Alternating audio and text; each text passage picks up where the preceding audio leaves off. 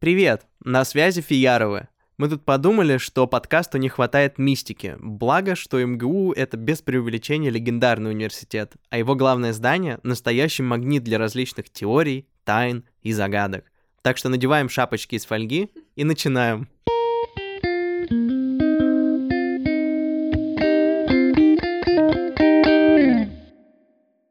Но сначала небольшой экскурс в историю. Главное здание МГУ было построено в период с 1949 по 1953 годы и в течение 40 лет оставалось самым высоким зданием Европы, достигая высоты 240 метров вместе со шпилем. Главным архитектором выступал Борис Иофан.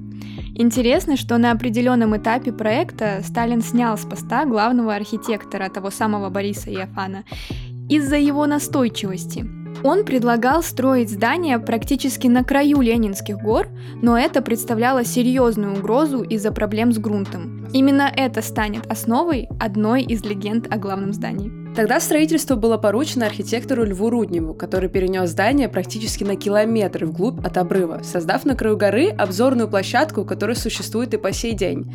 Главный вопрос, если у вас нет фоточки с этой обзорной площадки, вы вообще учились в МГУ? При строительстве главного здания МГУ задействовали официально около трех тысяч комсомольцев-добровольцев.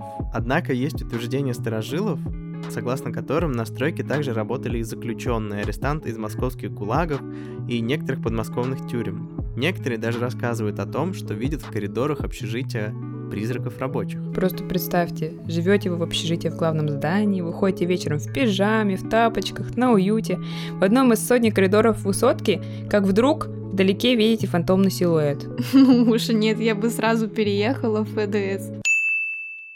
Существует много легенд, связанных с этим зданием. Есть история о попытке одного из арестантов сбежать в 1949 году. Он изготовил своеобразный дельтаплан и совершил попытку улететь с 100-метровой высоты. Судьба этого человека остается загадкой. Некоторые утверждают, что он успешно приземлился у Москвы-реки и сбежал. Другие говорят, что его расстреляла охрана стройки во время полета а третий утверждает, что его задержали после посадки и отвели к самому Сталину, который, возможно, освободил его за такую смелость. Надеюсь, что не бродит по ночам по коридорам главного здания. Ладно, спускаемся в подвалы. Подвалы главного здания тоже стали источником множества легенд и мифов. Из официальных источников известно, что здание уходит на два этажа под землю, но цель и назначение этих подвалов оставляет поле для всевозможных легенд и страшилок. Ну, насколько воображения хватает. Да, тут уже кто во что гораст. Некоторые считают, что там находится бомбоубежище, способное вместить до 20 тысяч человек, или огромные холодильные установки с азотом, которые помогают предотвратить сползание здания в Москву-реку и удерживают грунт.